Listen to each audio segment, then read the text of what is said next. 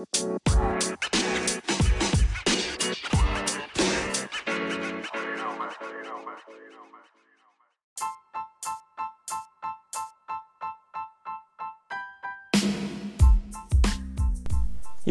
hallo und herzlich willkommen zu einer neuen Folge Flimmerkiste mit Marco.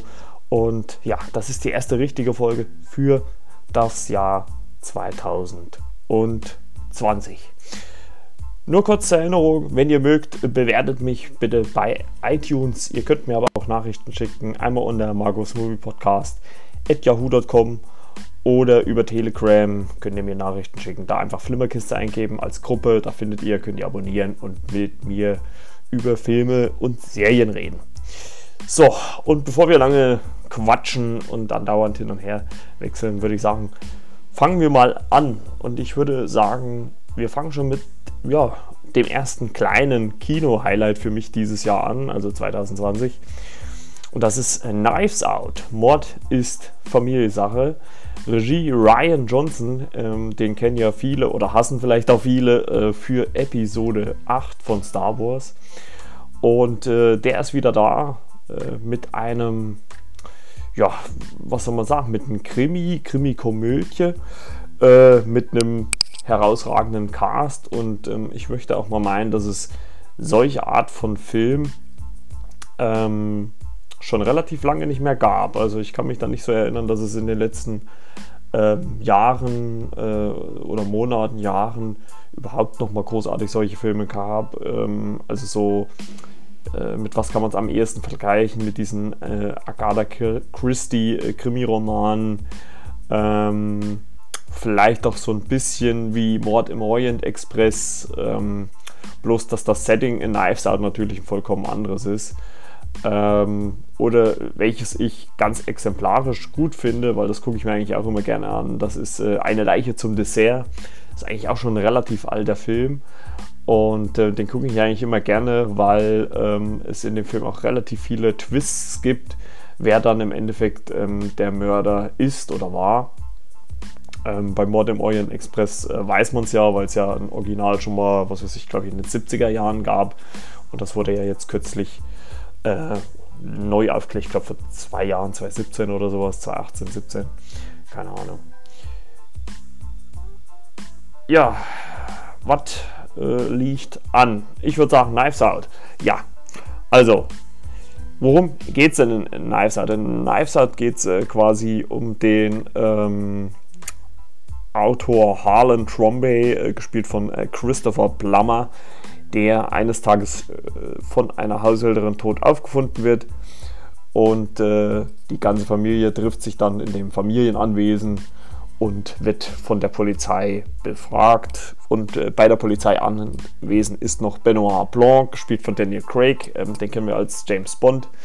Kommt ja im April nochmal mit dem äh, letzten oder mit seinem letzten Bond-Film in die Kinos. Und er spielt da äh, ein Privatdetektiv, äh, so ähnlich wie Poirot in den äh, Tod auf dem Nil oder halt Mord im Orient Express. Ne? Also ist quasi ein ähm, Gegenstück dazu. Und ähm, der Cast ist natürlich außergewöhnlich. Neben Craig und Christopher Plummer ist äh, Jamie Lee Curtis, äh, Chris Evans, ähm, also wirklich ein sehr, sehr hochkarätiger Cast. Und ähm, der Film macht das eigentlich auch ganz geschickt, denn man erfährt relativ zügig, was wirklich in dieser Nacht geschah.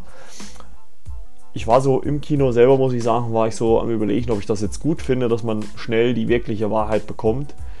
Ähm, aber es ist dann halt schon ganz interessant, in, in welche Richtung es dann auch geht, äh, beziehungsweise die Auflösung zum äh, Schluss hin ist dann sehr interessant. Und ähm, also das muss man Ryan Johnson wirklich lassen. Das hat er bei diesem Film phänomenal gut hingekriegt. Äh, und obwohl der Film jetzt keine ja, so äh, Marco-mäßige Mega-Action hat, sondern einfach nur eine ausgefeilte Story, hat er mich immens gut unterhalten. Ähm, den Twist am Ende sage ich natürlich nicht, das wäre jetzt äh, zu weit vorweggenommen. Aber der Cast ist erstklassig, ein großer Cast, erst, erstklassig. Äh, Don Johnson spielt übrigens auch noch mit, ähm, äh, zum Beispiel. Und äh, es ist wirklich eine tolle, spannende Geschichte. Man fiebert mit. Und was ich eigentlich relativ gut fand, ist, dass äh, einmal äh, zu Daniel Craigs Figur gesagt wird, ja, der beste Detektiv sind sie jetzt auch nicht gerade. Und ähm, dann sagt er, ja, das stimmt auch. Ne? Und äh, das ist schon sehr interessant und der Look ist natürlich auch mega. Ähm, aus, dem, aus dem Trailer kennt man ja auch diese, diese, diese Messerwand, die auch eine gewisse Rolle spielt. Und ähm, also da kann ich wirklich nur sagen, das ist für mich schon, das war der erste Film, den ich jetzt 2020 gesehen habe. Da war ich am 2.1. im Kino und der hat mich von vornherein gleich gut unterhalten. Und äh, ja, solche Filme gibt es leider Gottes heutzutage viel, viel zu selten. Und ähm, also wenn es bei mir eine Wertung geben würde, würde ich die auf jeden Fall immens hoch äh, einschätzen. Und ähm, es ist halt auch quasi so, wenn, wenn, die, äh, in, äh, wenn, die, wenn die Familie ähm, aussagt, dann äh, man hört zwar, was sie sagen, also, also klar, man hört, was sie sagen, aber man hört ihre Aussage, aber man sieht, was wirklich passiert ist. Und ähm, das ist halt einfach sehr interessant. Und ich mag ja immer so Geschichten, wenn dann Szenen wiederholt werden oder aus einem anderen Blickwinkel nochmal gezeigt werden. Das mag ich ja. Wenn sowas dann äh, wiederholt wird und, und, und äh, man dann äh, die endgültige Auflösung sieht. Und es ist auch ganz witzig. Also da spielt eine das, äh, sehr alte Frau mit, die spielt quasi die äh, Mutter äh, des Ermordeten und die sagt im, glaube ich, im gesamten Film zwei Wörter oder sowas und, äh, und lacht einmal, aber die ist wirklich die allerwitzigste in dem ganzen Cast. Und das war wirklich äh, mega, mega unterhaltsam. Und auch Daniel Craig hat einen irrsinnigen Spaß gehabt, äh, Spaß gemacht in seiner Rolle. Und äh, ja, Ryan Johnson hat auch schon angekündigt, dass er daran arbeitet an einer eventuellen Fortsetzung, weil sowas scheinbar auch Daniel Craig liegt. Und äh, man könnte auch davon ausgehen, dass das vielleicht so ein neues äh, Steckenpferd von Danny Craig wird. Also wenn ihr auf eine schöne, gut erzählte Krimi-Geschichte mit komödiantischen Inhalten oder Momenten äh, steht, kann ich euch Knives Out ruhigen Gewissens ans Herz legen. Das ist wirklich ein sehr, sehr toller Film, super unterhaltsam, geht gut weg, obwohl der, glaube ich, auch fast zweieinhalb Stunden geht. Also geht gleich 100 30, 140 Minuten oder sowas. Also geht schon wirklich relativ lang und ähm, kann ich wirklich nur sagen, sehr zu empfehlen. Hat mir sehr viel Spaß gemacht und ich glaube, wenn mir mal langweilig ist, gucke ich mir den vielleicht auch nochmal im Kino an. Ja, was gab es denn äh, sonst noch ähm, zu sehen? Ja, sonst habe ich, äh, also kinomäßig, kinomäßig war es der einzigste und ähm, ähm, was ich aber noch gesehen habe, äh, war äh, viel natürlich auf Streaming. Hauptsächlich muss ich sagen mittlerweile oder in den letzten Tagen eher auf, äh, oder in den letzten Wochen muss man ja eher sagen, auf Netflix. Aber da gab es halt auch wirklich viele, viele Sachen und äh, ja, es geht auch munter weiter, muss man ganz ehrlich sagen.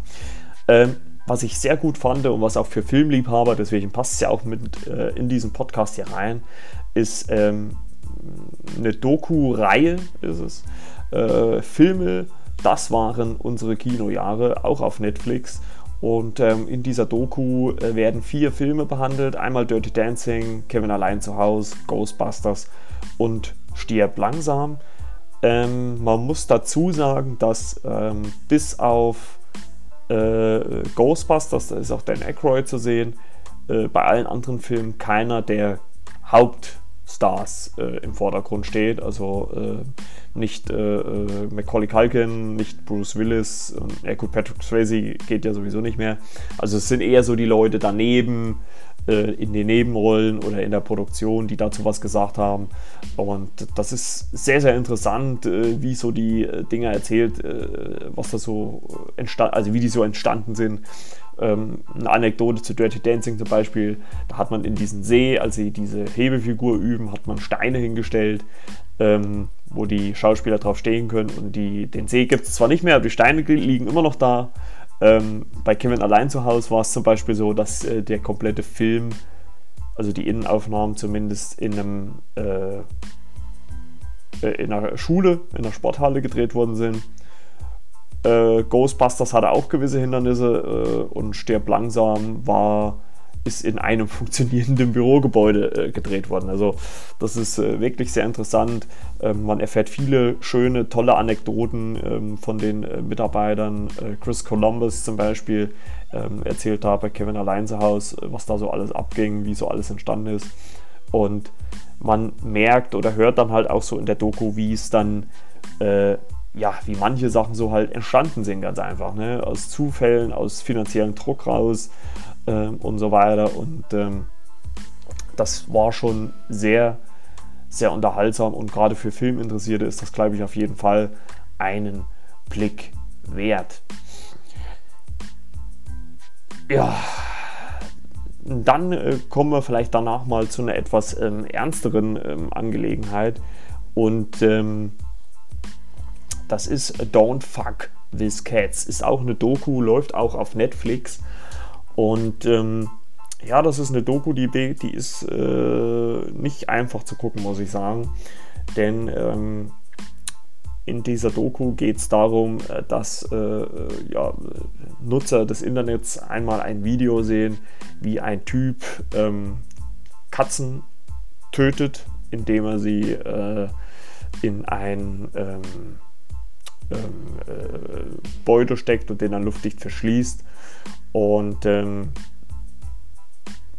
erst, äh, also es gründet sich dann eine Facebook-Gruppe und die macht quasi Jagd auf diesen Typen. Sie analysiert Videos und, und äh, ähm, äh, verfolgen Spuren und es wird quasi auf lange Sicht hin dann auch so ein Katz-und-Maus-Spiel zwischen dieser Facebook-Gruppe und diesen Typen, der dann äh, später im Verlauf der Doku ähm, oder im Verlauf des Lebens, des wahren Lebens, weil es passiert, ist, ist ja wirklich passiert, ähm, äh, auch einen Menschen tötet. Ne? Und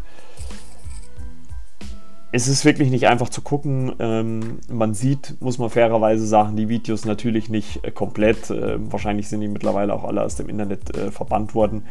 Aber es geht schon unter die Haut, wenn dann diese Leute diese, diese Videos in dieser Doku sehen und dann auch äh, schon vorzeitig abschalten müssen, weil es nicht mehr zu sehen ist und sowas. Also ähm, das mit den Katzen hat mir natürlich schon unendlich leid getan und ähm, das war wirklich nicht schön anzusehen, dass äh, überhaupt Menschen zu sowas fähig sind, äh, auch psychisch so krank sind, dass sie das gar nicht mehr äh, äh, wahrnehmen und äh, es geht dann im Endeffekt wirklich um einen jungen Menschen. Den Namen habe ich jetzt ehrlich gesagt nicht parat, aber es geht quasi auch darum, dass er dann, nachdem er den Menschen getötet hat, auch verschwindet und äh, letztendlich, also es basiert ja, äh, ist ja wirklich basiert, ich glaube, das kann man auch sagen, wird er in Deutschland aufgegriffen und man sieht auch ähm, Überwachungsvideos, Überwachungsvideos und äh, auch äh, Verhörvideos von ihm. Und ähm, das ist schon sehr erschreckend, wie, wie äh, desillusioniert und, und äh, mit welcher, äh, ja, keine Ahnung, ich will nicht sagen Selbstverständlichkeit, aber mit welcher Einsicht oder, oder mit welchen Gedanken dieser, dieser Mensch ähm, durchs, äh, durchs Leben geht. Man muss natürlich auch im Kontext dazu sagen, dass auch ähm, die Mutter des Täters ähm, äh, interviewt wird und äh, die eine vollkommene entgegengesetzte Meinung ähm, vertritt, äh, dass ihren Sohn irgendjemand dazu gezwungen hat, diese ganzen Sachen zu tun, sowohl mit den Katzen, ähm, mit den Menschen als auch mit einem Hund, den er tötet. Und ähm, letztendlich weiß es wahrscheinlich nur der Täter selber, was dann wirklich äh, äh, die allerletzte Wahrheit ist. Und ähm, das muss man dann sehen. Aber das ist schon eine sehr, sehr ähm, bedrückende Doku, die ja einen schon sehr, sehr fertig macht. Und äh, ich konnte mir die eigentlich am Stück angucken. Ähm, ich habe das über mehrere Tage verteilt geguckt. Und äh, weil die schon sehr, sehr an die Nieren geht, vor allem wenn es dann halt auch letztendlich auf einer wahren ähm, Begebenheit äh, äh, äh, basiert, dann ist das schon nicht so ähm, leicht. Aber für Leute, die sich vielleicht für sowas interessieren, auf jeden Fall einen Blick wert, würde ich sagen. So, ähm, welche Serie auch äh, bedrückend ist, ähm, wo schon die erste Staffel für mich ähm, äh, bedrückend äh, geendet hat, das ist You, Du wirst mich lieben, Staffel 2. Das ist eine der Serien, die um Weihnachten rum gestartet ist. Und ähm, wir springen mal kurz in die erste Staffel. Ähm, in der ersten Staffel ging es quasi um den Buchhändler Joe Goldberg, der in New York in einem Buchhandel arbeitet. Der lernt äh, eine junge Dame kennen namens äh, Genevieve Beck, die er dann so ein bisschen online-mäßig stalkt, also über Facebook oder andere, so, also einfach über soziale Netzwerke. Allerdings geht seine ähm, Obsession und, und, und äh, so weit, dass er auch ähm, Freunde, Gegner und auch ihr Psychiater aus dem Weg räumt, um letztendlich mit äh, Genevieve Beck äh, die große Liebe zu haben und für immer mit ihr glücklich zu sein. Äh, wie man sich allerdings denken kann, äh, geht das auf lange Sicht natürlich nicht gut aus, ähm, weil er natürlich auch immer Gefahr läuft, bei den Taten, die er äh, vollbringt, ja, geschnappt zu werden, erwischt zu werden, dass er da nicht äh, auffliegt. Und es gibt halt auch Personen, die ihn entlarven, einmal natürlich Freunde und auch Familie von Genevieve, die dann halt auf mysteriöse Weise ja, ums Leben kommen oder wie auch immer. Das Makabere ist, ähm, Joe hat in dem Keller des Buchhandels einen Glaskasten, so ein bisschen äh, Schweigen der Lämmer mäßig, ähm, wo er dann auch teilweise Leute gefangen hält ähm, oder umbringt und äh, die dann auch äh, ja, im Wald vergräbt. Und die Serie basiert ja auf einem Roman und ähm, am Ende, Spoiler für die erste Staffel, und am Ende der, der ersten Staffel, also wenn ihr jetzt nichts hören wollt, äh, spult mal zwei Minuten weiter. Ähm, am Ende der ersten Staffel ähm, findet Genevieve Beck heraus, nachdem sie von Freunden ähm, aufmerksam geworden, äh, gemacht worden ist, dass hier irgendwas nicht mit rechten Dingen zugeht. Ähm, findet sie heraus, äh, was Joe treibt und ähm, hat einen Kampf mit ihm in diesem Keller, wo dieser Glaskasten steht, versucht zu fliehen schafft es allerdings nicht und man sieht dann quasi, ähm, die letzte Szene mit ihr ist dann quasi so, dass sie an der Kellertür, die zugeschlossen ist, versucht die aufzuschließen und man sieht dann nur in so einem Sekundenbruchteil, wie äh, Joe von hinten kommt und sie schnappt und ähm, danach sieht man nur noch ähm, so einen eingepackten, äh, augenscheinlich menschlichen Körper, äh, den er irgendwo vergräbt und ähm, letztendlich springt dann die Serie auch ein bisschen weiter, dass quasi äh, ein Buch erscheint, auf ihrem Leben basiert äh, und ähm, Joe dann sagt, okay, ich muss die Stadt verlassen. Ähm, eine Person, die so ein bisschen eine Rolle schon in der ersten Staffel gespielt hat, ähm, ist eine Ex-Freundin von ihm, wo Joe dachte, dass sie eigentlich tot wäre und äh, das ist dann halt auch nochmal so ein Spoiler für die äh, zweite Staffel. Die taucht dann am Ende der ersten Staffel auf in dem ähm, Buchhandel, äh, wo er arbeitet. Und er ist natürlich dann vollkommen geschockt. Die erste Staffel endet dann halt auch, also man sieht nur, äh, wie er sie sieht. Und äh, dann wird ausgeblendet. Ja, und äh, die zweite Staffel äh, verändert halt auch den Schauplatz. Äh, man kommt nach LA, wo Joe neu anfangen will, hat alles hinter sich gelassen, ähm, kommt in ein Apartment, wo eine junge jugendliche Vermieterin da das Sagen hat, die eine kleine Schwester hat, mit äh, der sie zusammenlebt. Joe richtet sich dort ein, aber will natürlich erstmal nichts mit denen anfangen und äh, sucht dann Arbeit. Und äh, man denkt eigentlich so, wenn man so die erste Staffel sieht, naja, okay, er versucht sich halt wirklich zu bessern, dass er in so einem Bioladen äh, anfängt. Und ähm, ja, dort trifft er dann zufälligerweise Love, also Liebe. Ne? Also sie heißt halt Love und äh, verguckt sich so ein bisschen in sie. Und äh, ja, die beiden machen viel miteinander. Äh, Loves Bruder spielt dann auch noch eine große Rolle. Ähm, es ist, finde ich, eine sehr verschachtelte äh, zweite Staffel, ähm, die allerdings sehr, sehr gut ist. Also ich fand die erste schon überragend. Ähm, es gibt, glaube ich, nicht mehr so viele What the fuck-Momente. Ähm, es gibt eine Szene, in der Joe, Spoiler für die zweite Staffel, äh, jemanden zerstückelt äh, in einer Parallelmontage mit Love, die in dieser ähm, äh, in diesem Restaurant arbeitet und gerade Fleisch äh, klein schneidet und äh, man sieht ihn halt parallel, wie er einen Menschen zerkleinert. Also das ist schon ein bisschen eklig gewesen, sage ich jetzt mal.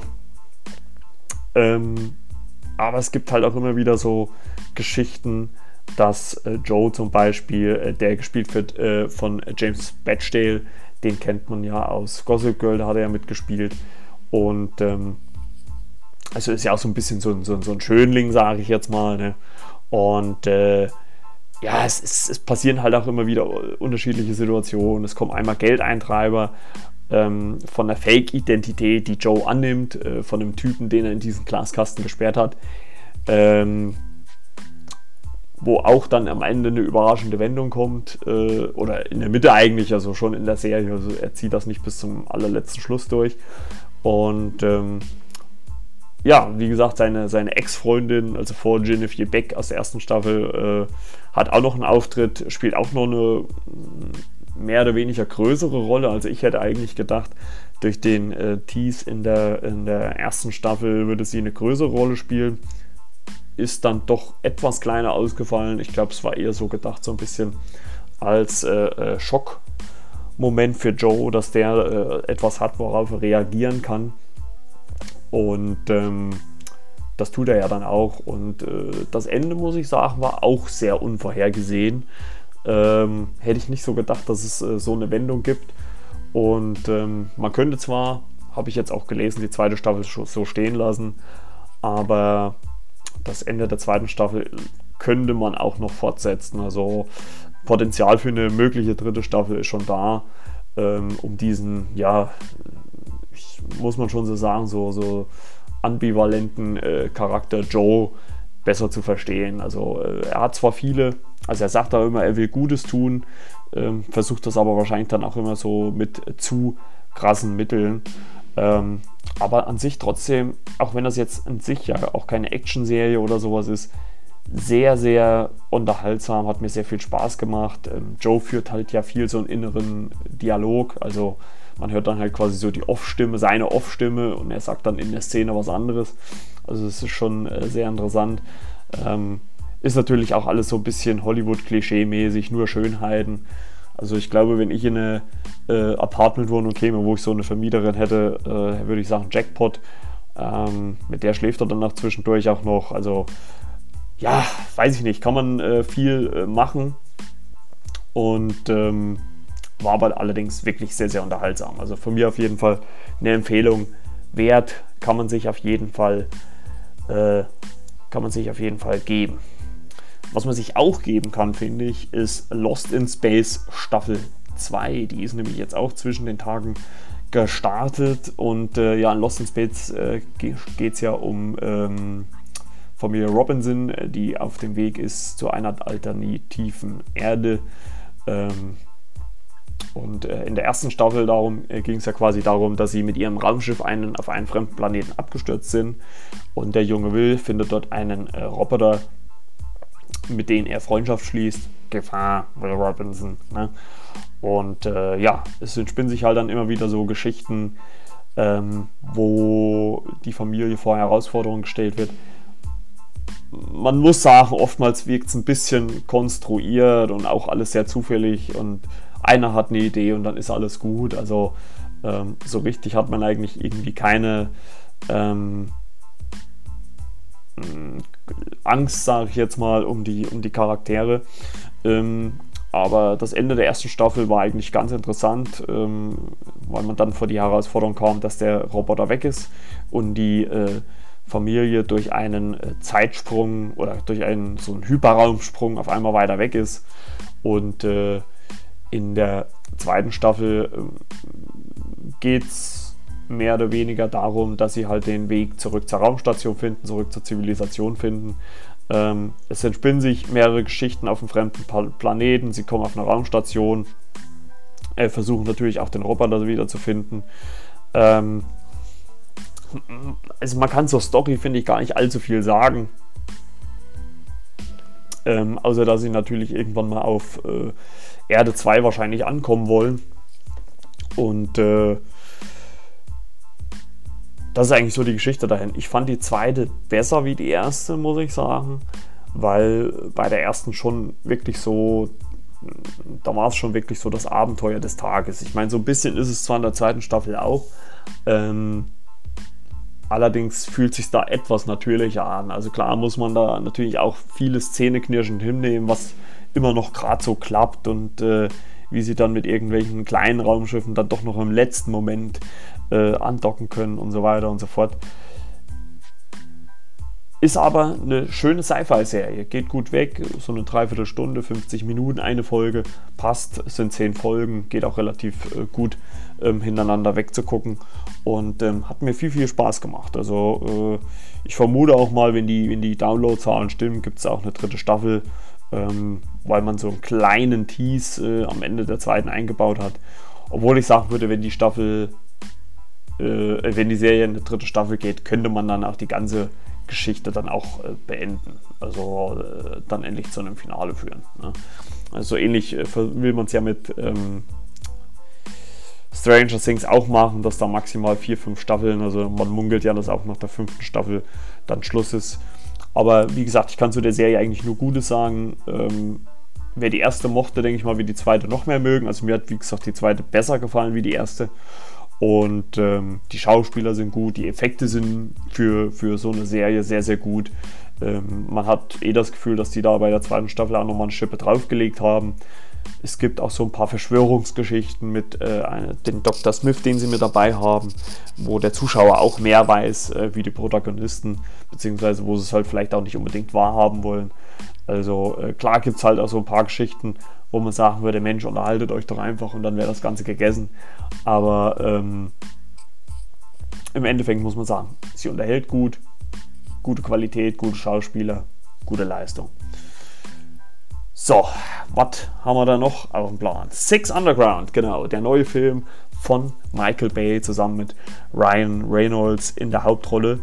Ja, ähm, wurde er groß beworben als, äh, glaube ich, der teuerste Netflix-Film, bis dann natürlich auch noch The Irishman kam. Der hat natürlich noch ein höheres Budget gehabt. Ähm, wer sich fragt, wann ich mal über Irishman rede, das werde ich wahrscheinlich gar nicht machen, weil der Film geht dreieinhalb Stunden. Also das ist schon wirklich heftig. Ähm, aber man kann ja mal vielleicht kurz auf The Irishman eingehen, ist ja von Martin Scorsese. Ähm, da muss ich sagen, also alle Filmpodcasts oder so auch Zeitschriften, die ich bis jetzt gehört bzw. gelesen habe, haben eigentlich eine geteilte Meinung. Also die einen sagen klassischer Scorsese, die anderen sagen nichts Neues. Ich glaube, das ist einfach so ein Film, äh, so ein Film auf den es auf den persönlichen Geschmack ankommt. Also wer halt mal was Modernes sehen will, der wird wahrscheinlich mit dem Film in der falschen Adresse sein. Wer aber einen schönen, klassischen, langsam erzählten äh, Scorsese-Film sehen will, der ist wahrscheinlich mit The Irishman gut bedient. Die Effekte sollen mega sein, die Story halt ein bisschen vielleicht zu lang mit dreieinhalb Stunden. Aber ähm, wie gesagt, das ist halt, glaube ich, eine ganz große persönliche ähm, Entscheidung. Ja, aber zurück äh, zu Six Underground, den teuersten äh, Netflix-Actionfilm.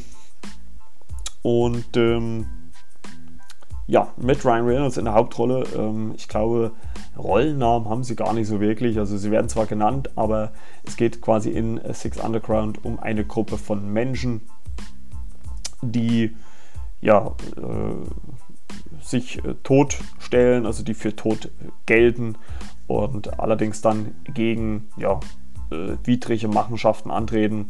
Ähm, aus diversen Gründen. Der Hauptcharakter, gespielt von Ryan Reynolds, äh, macht das, ähm, weil er als äh, Millionär mal in einem Krisenland unterwegs war und dann dort live äh, eigentlich erst nur so ein paar Promobilder machen wollte, dass er hier den, den Kindern hilft und sowas oder den Armen und den Verletzten. Allerdings dann selber äh, Opfer eines Anschlags wird und dann das Elend live äh, und hautnah äh, nach so einem Anschlag erlebt. Und das scheint ihn so ein bisschen zu läutern. Ähm, er stellt sich daraufhin tot und äh, benutzt sein Geld. Also er ist wohl ein Milliardär, der mit äh, Technik, Schnickschnack ähm, Geld gemacht hat, also so Bill Gates mäßig oder wie auch immer oder Mark Zuckerberg mäßig. Und ähm, mit diesem Geld wirtschaftet er halt, um eine Gruppe von Menschen anzuführen, die gegen widrige Machenschaften losgehen. Ähm, ihr Ziel ist es, einen äh, Fake, glaube ich, also den Staat gab es, glaube ich, nicht wirklich, so ein, so so ein äh, arabischer Staat, äh, den Machthaber zu stürzen, der dort ein Diktator ist, ähm, der da über Leichen geht. Und sie wollen, also im Film nennt man es einen Coup vollziehen, dass sie quasi den Machthaber diskreditieren oder ablösen und sein Bruder, der dann eher so pro-demokratisch, pro-westlich ist, dann dafür als äh, äh, ja, neue Macht installieren wollen. Ähm, anfangen tut der Film in Venedig, äh, was also bildermäßig natürlich mega ist. Äh, das sind zum Beispiel auch die Szenen gewesen, die man im Trailer gesehen hat, größtenteils. Ähm, wenig später reist man natürlich auch noch in andere Ecken. Also Michael Bay-mäßig sind die Bilder natürlich grandios, äh, brauche ich glaube ich nicht zu sagen. Und ich muss auch sagen, glaube ich, einer der gewalttätigsten Michael Bay-Filme. Also äh, versteht mich nicht falsch, es gab natürlich auch Bad Boys und, und auch in den Transformers-Film äh, Action. Aber ich glaube, so ex explizite Härte wie hier hat Michael Bay letzt äh, selten äh, vollführt. Also da ist er, glaube ich, äh, hier mal ähm, ganz auf seine Kosten gekommen. Ähm, es gibt geile Szenen, ähm, atemberaubende Szenen, atemberaubende Action-Set-Pieces. Ähm, die Schauspieler sind alle gut. Dave Franco ist leider nur kurz zu sehen. Ich habe mich schon gefragt, warum der ein Trailer ist und äh, mal kurz zu sehen ist, aber nicht auf dem Poster mit.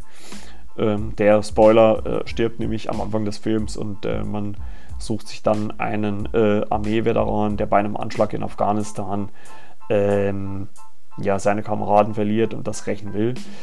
Ähm, wie gesagt, sehr unterhaltsam. Man reist um die Welt, geile Locations, sieht super aus, tolle Action, tolle Schauspieler, viel Spaß, ähm, äh, viel Humor, aber natürlich auch gewisse für Michael Bay mäßig äh, auch ein paar eher ernstere Momente.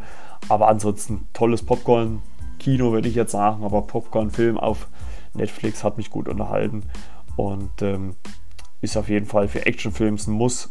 Und gerade wenn man Netflix-Abo hat, ähm, sollte man den sich auf jeden Fall angucken. Oder wer keins hat, macht ein Netflix-Abo, 30 Tage kostenlos testen, äh, Hashtag Werbung und kann sich den Film dann angucken. Dann ähm, würde ich sagen, kommen wir ähm, zu einer Serie, die ich angeguckt habe, wo ich ein bisschen kränker war und die heißt Virgin River. Ähm, Virgin River ist ein, äh, würde ich sagen, ein Örtchen, ein kleines Örtchen irgendwo in den Rockies, ähm, also irgendwo so in der Einöde Amerikas, wo es eine äh, Ärztin hin verschlägt aus LA. Man weiß erst nicht warum, aber sie hat so ganz klassisch auf dem Hinweg eine Panne und wird dann von dem äh, ansässigen alten Arzt mitgenommen äh, und äußert sich halt ein bisschen abfällig über den. Und er sagt, ja, ich bin das und so und so. Und naja. Ähm, ich muss sagen, die Serie habe ich geguckt, wo es mir halt nicht so gut ging. Also die habe ich einfach so ähm, vor mich hinlaufen lassen. Ist sehr, sehr, also ist eigentlich nur Dialog. Also rein äh, momentemäßig passiert da gar nichts. Ähm, es werden zwar so ein paar ja, Hintergrundgeschichten und sowas äh, angeteasert, sage ich jetzt mal, aber nie wirklich, also bis ja, eigentlich nie wirklich großartig ausgespielt. Also es gibt vielleicht einen kleinen Spannungsmoment, aber der war noch kurz vor Ende der Staffel und da habe ich mir schon gedacht, nee, die werden ja jetzt den einen der Hauptcharaktere oder den Hauptcharakter jetzt nicht hops springen lassen. Es ist halt so ein bisschen eine Familienserie, ähm, die man sich angucken kann. Ähm, was mich überrascht hat, war am Ende der, also wo dann der Abspann lief von der letzten Folge, ähm, da schneidet ja dann äh, Netflix meistens dann schon zu, zu dem äh, nächsten Ding über. Äh, da stand dann da, es ist offiziell, es gibt schon eine zweite Staffel. Also das fand ich sehr, sehr überraschend. Ähm, ich meine, ich fand die Serie jetzt grundsätzlich nicht schlecht, die war gut gemacht, gut gespielt, schönes Setting, aber halt schon ein bisschen lame, also da ist halt nicht wirklich was passiert. Und ähm, dass man da schon so schnell eine zweite Staffel ähm, äh, bereitstellt, ist schon äh, sehr verwunderlich, muss ich sagen. Ne? Also muss man reingucken. Ähm, könnte man vielleicht, äh, wie hieß sie, Quincy? Hieß sie nicht Quincy? Äh, äh, oder diese Landärztin, die es damals mal gab. Wie hieß denn die?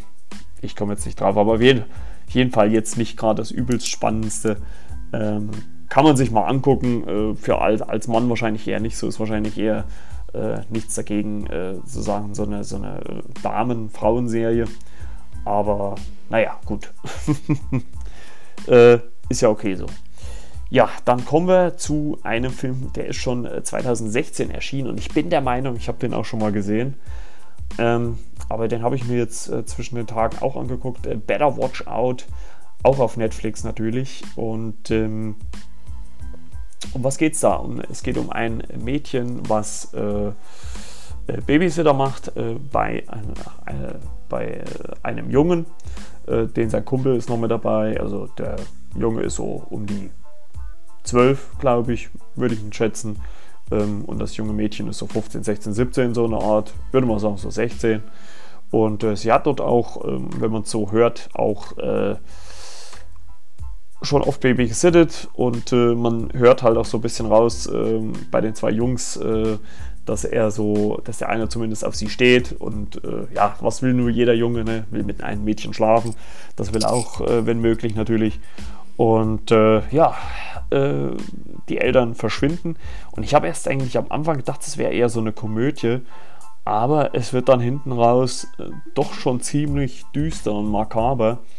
Denn ähm, die beiden äh, spinnen nämlich einen Plan, um äh, die Babysitterin Claire zu machen, ähm, um sie dazu zu bringen, mit dem Jungen zu schlafen, was, was sie natürlich nicht macht. Ne, ist ja verantwortungsbewusst. Ähm, der allerdings dann dazu überläuft, äh, ja, nicht nur ähm, den Ex-Freund äh, der Babysitterin äh, zu holen und den zu auszunocken, als auch die Babysitterin selber ähm, zu fesseln und zu knebeln und auch seinen eigenen Kumpel, der ihm dabei hilft, äh, dann letztendlich auch zu töten. Und man kann sich eigentlich die ganze Zeit nicht das Gedanken servieren, so ein mieser kleiner Wichser, der Junge. Ne? Also so ein richtiges kleines Arschloch, der ohne zu zögern über Leichen geht, der auch mehrere Menschen ähm, äh, in dieser Nacht umbringt. Äh, zum Beispiel ein äh, kopiert dann eine Szene aus Kevin allein zu Hause mit den Farbdosen, ähm, wo einer äh, nicht überlebt. Äh, dann wird einer stranguliert äh, auf einer Schaukel. Ähm, sein Kumpel, den er selber mit einer Schrotflinte umbringt. Und Ganz makaber fand ich es natürlich dann letztendlich auch mit dem, äh, mit dem äh, Haus, äh, mit dem Mädchen, ähm, wo er dann, äh, wo sie nichts mit ihm anfängt und, und auch nicht drauf reagiert und äh, er dann so ein eingeschnapptes, also so ein Schnappmesser hat, lässt das so langsam an ihren, an ihren Hals lang gehen äh, und man, man hört es dann halt einfach nur klicken, wie es aufgeht. Und uh, da bin ich dann auch erstmal zusammengezuckt. Ähm, Allerdings wird natürlich äh, wird das Ende dann auch ein bisschen offen gelassen. Ähm, da gibt es dann noch eine lustige Szene zum Schluss. Äh, ich glaube aber nicht, dass das dann auf eine Fortsetzung oder auf sowas hinausgelaufen wäre. Also ich glaube, es ist dann einfach nochmal, um den Zuschauer so ein bisschen nochmal zu schocken und oh, oh Gott. Ne? Und ähm, aber trotzdem sehr kurzweilig, sehr unterhaltsam, sehr kurzweilig, konnte man sich gut angucken. Ähm, hat mir sehr viel Spaß gemacht, muss ich wirklich sagen. Was mir nicht so Spaß gemacht hat, obwohl der eigentlich von vielen gelobt worden ist, ähm, war, war, Game Night. Ähm, ähm, Game Night ist ja zum Beispiel äh, mit Rachel McAdams ähm, oder äh, Jace Bateman in der Hauptrolle. Und äh, da geht es quasi um eine Gruppe von Menschen, die einen äh, Spieleabend machen.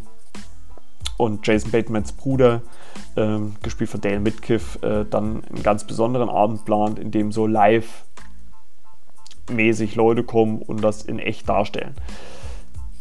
Was allerdings äh, niemand mit einberechnet hat, ist, ähm, dass dann auf einmal wirkliche Verbrecher auf der Matte stehen und äh, ja, das Ganze zur Wirklichkeit wird. Ähm, es wird zwar dann im Laufe der Nacht, in der die äh, ihren, ihr Spiel dann spielt, aufgelöst, aber Lachen, wirklich lachen, also dass es wirklich mal einen Gag gab, wo ich lauthals lachen, lachen musste, gab es da nicht. Also ähm, es war schon so wie, wie bei Longshot, so ähnlich muss ich sagen. Also bei Longshot habe ich jetzt auch nicht so die Brüller gehabt. Klar, da gab es den einen oder anderen Schmunzler, aber dass ich da mal so ewig raus äh, lachen musste, hatte ich da irgendwie gar nicht. Und ähm, so ging es mir auch bei Game Night. Ich fand ihn unterhaltsam, er war gut.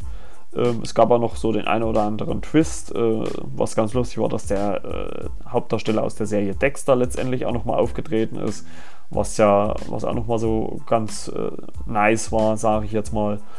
Und ähm,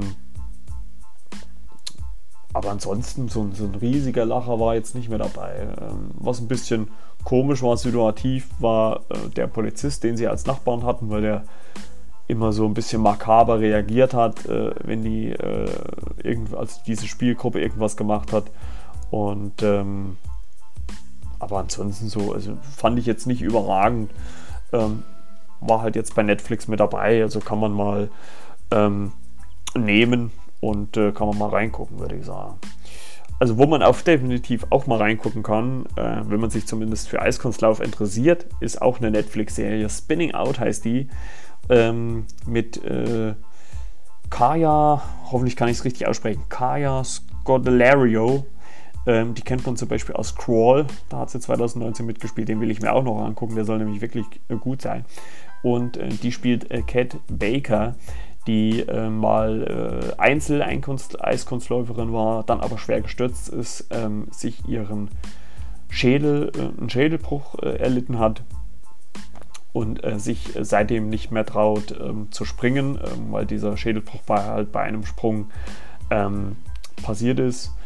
Und in dieser Serie Spinning Out geht es quasi darum, dass äh, Cat, also Kaya Scodelario, die spielt Cat Baker, ihre Schwester Serena Baker, ähm, ist auch Eiskunstläuferin, ist halt eine kleine Schwester und ihre Mutter ist Carol. Ähm, die engagiert Mitch als Trainer für Serena und ähm, die Geschichte, um die es hauptsächlich geht, ist quasi, dass äh, Cat ähm, zwar nicht mehr einzeln laufen soll, aber äh, im Paar und da soll sie mit dem Bad Boy Justin, ähm, der von einer, ja, aus einer neureichen oder einer reichen Familie stammt, zusammenlaufen. Erst sträubt sie sich so ein bisschen dagegen und will eigentlich mit ihrem Freund das Land verlassen, nach London. Aber äh, letztendlich entscheidet sie sich dann doch fürs Eiskunstlaufen. Und äh, wider Willen äh, probiert sie mit Justin äh, dann äh, ein tolles Paar zu bilden. Das Problem ist, dass sie halt in der Vergangenheit miteinander geschlafen haben, das nicht gut geendet ist da Justin so ein, ja, so ein Frauenheld ist, der halt mit mehreren oder mit vielen in die Kiste geht und ähm, das halt nicht so gut ausgegangen ist. Ähm, was man sich schon denken kann, ist, dass es natürlich dann irgendwann mal unweigerlich auf so eine Art Liebesbeziehung hinausläuft und ähm, liebt sie ihn äh, oder liebt er sie. Ähm, was eine interessante Prämisse noch in der Serie ist, äh, dass ähm, Cat als auch ihre Mutter äh, äh, Carol an einer bipolaren äh, Störung leiden. Und eine bipolare Störung legt sich quasi auf das Verhalten. Also man wird dann irgendwie so manisch und, und, und ähm, wirft dann vieles über Bord. Und man merkt das auch in der Serie, wie das so ein Auf und Ab ist. Also mal ist ihre Mutter gut drauf, dann wieder äh, total mies und so weiter. Das ist halt immer so ein Auf und Ab, so ein Hin und Her. Ähm, manchmal keifen sie sich an, dann vertragen sie sich wieder. Ähm, ähm, und und äh, es gibt natürlich auch noch viele kleinere Geschichten. Es gibt zum Beispiel eine Munkelgeschichte, ähm, dass Serena mit ihrem Trainer schläft. Äh, letztendlich, also Mitch, der aber dann mit Carol zusammenkommt. Ähm, was ich ganz witzig fand, als ich die erste äh, Folge gesehen habe, dass es ähm, dass quasi, äh, dass quasi Carol, äh, die wird gespielt von January, January Jones, äh, gebt die mal ein bei Google. Also die ist, glaube ich, irgendwas 70, 77 geboren und äh, Kaya Scodelario ist, glaube ich, so acht Jahre jünger. Und ich muss wirklich sagen, als ich so die erste Folge gesehen habe, fand ich, dass die Mutter bald jünger aussah wie ihre Kinder. Und das war der Wahnsinn. Also, obwohl sie ja im realen Leben älter war. Und ähm, war eine wirklich toll gespielte Serie und äh, ich weiß nicht, ob alle Szenen ähm, wirklich von den Schauspielern selbst gefilmt worden sind, also auf dem Eis, oder ob man da auch irgendwie so mit Effekten gearbeitet hat oder was weiß ich, keine Ahnung. Aber auf jeden Fall eine gut gemachte Serie, schöne Choreografien. Man sieht auch mal Schnee, nicht so wie bei uns hier in Deutschland, wo es ja keinen Schnee gibt. Und ähm, ne, war gut. Also könnte ich mir auch gut eine zweite Staffel vorstellen. Ich fand die sehr unterhaltsam. Ähm, auch, dass man dann äh, auch mal dieses, diese bipolare Störung, dass man das auch ein bisschen mal reagiert äh, gezeigt hat, ähm, wie dann quasi auch äh, mal so Leute dann in Selbsthilfegruppen gehen, wie sie sich dagegen therapieren. Das fand ich wirklich sehr unterhaltsam. Und ähm, was ich sehr schön fand, Sarah Wright Olsen ähm, äh, spielt da wieder mehr mit. Ähm, die ist ja die reale Ehefrau von äh, Christian Olsen, der spielt ja, äh, von Eric Olsen, der spielt ja äh, Marty Deeks in äh, NCIS LA. Und äh, die hat endlich mal wieder eine etwas größere Rolle, die auch international bekannt ist. Und ich sehe die eigentlich immer gern, weil die immer eine eigentlich sehr sympathische Schauspielerin ist. Und ähm, auch diese Kaya Scodelario ähm, habe ich mir, also ich habe sie eigentlich nur wegen ihr, habe ich glaube ich auf die Serie geklickt bei Netflix. Ohne sie hätte ich das glaube ich nicht äh, angeguckt. Und äh, also da von mir ist auf jeden Fall auch ein Daumen äh, nach oben. Auf jeden Fall, definitiv. Und ich würde sagen, das reicht auch langsam für heute. Ähm, ja, was gibt es noch zu sagen? Die nächste Folge gibt es dann in, ja, normal in zwei Wochen. Also es kommt noch irgendwas dazwischen, ähm, das weiß ich jetzt noch nicht. Ich versuche ab, denke ich mal, Februar dann auch einen neuen Plan zu machen. Ich arbeite gerade ähm, was aus, wie ich jede Folge aufziehen will, dass wir dann auch ein bisschen Unterhaltung, vielleicht auch ein bisschen Abwechslung drin haben. Zum Beispiel möchte ich vielleicht dieses Trailer gucken mit in eine Folge einbauen, vielleicht so in die Mitte ein bisschen als Auflockerung und dann hinten raus nochmal ähm, ein anderes Thema. Also, wie gesagt, die letzte Serie war Spinning Out, ne, über die ich gesprochen habe. Und ja, ich würde sagen, das reicht für diese Folge. Wir hören uns demnächst bestimmt wieder. Ähm, ich habe noch ein paar auch, äh, ja, ich will nicht sagen Spezialfolgen, weil die soll es ja nicht mehr geben oder soll es ja nicht geben. Aber ich habe auch noch ein paar besondere Folgen geplant. Ähm, also seid gespannt. Wir hören uns dann, wenn ihr mögt, am in zwei Wochen wieder, in 14 Tagen wieder bei der nächsten Folge Flimmerkiste mit Marco. Ich sage einfach mal, gehabt euch wohl, genießt die Zeit. Bis denne, dann dann. Ciao, ciao. Euer Marco.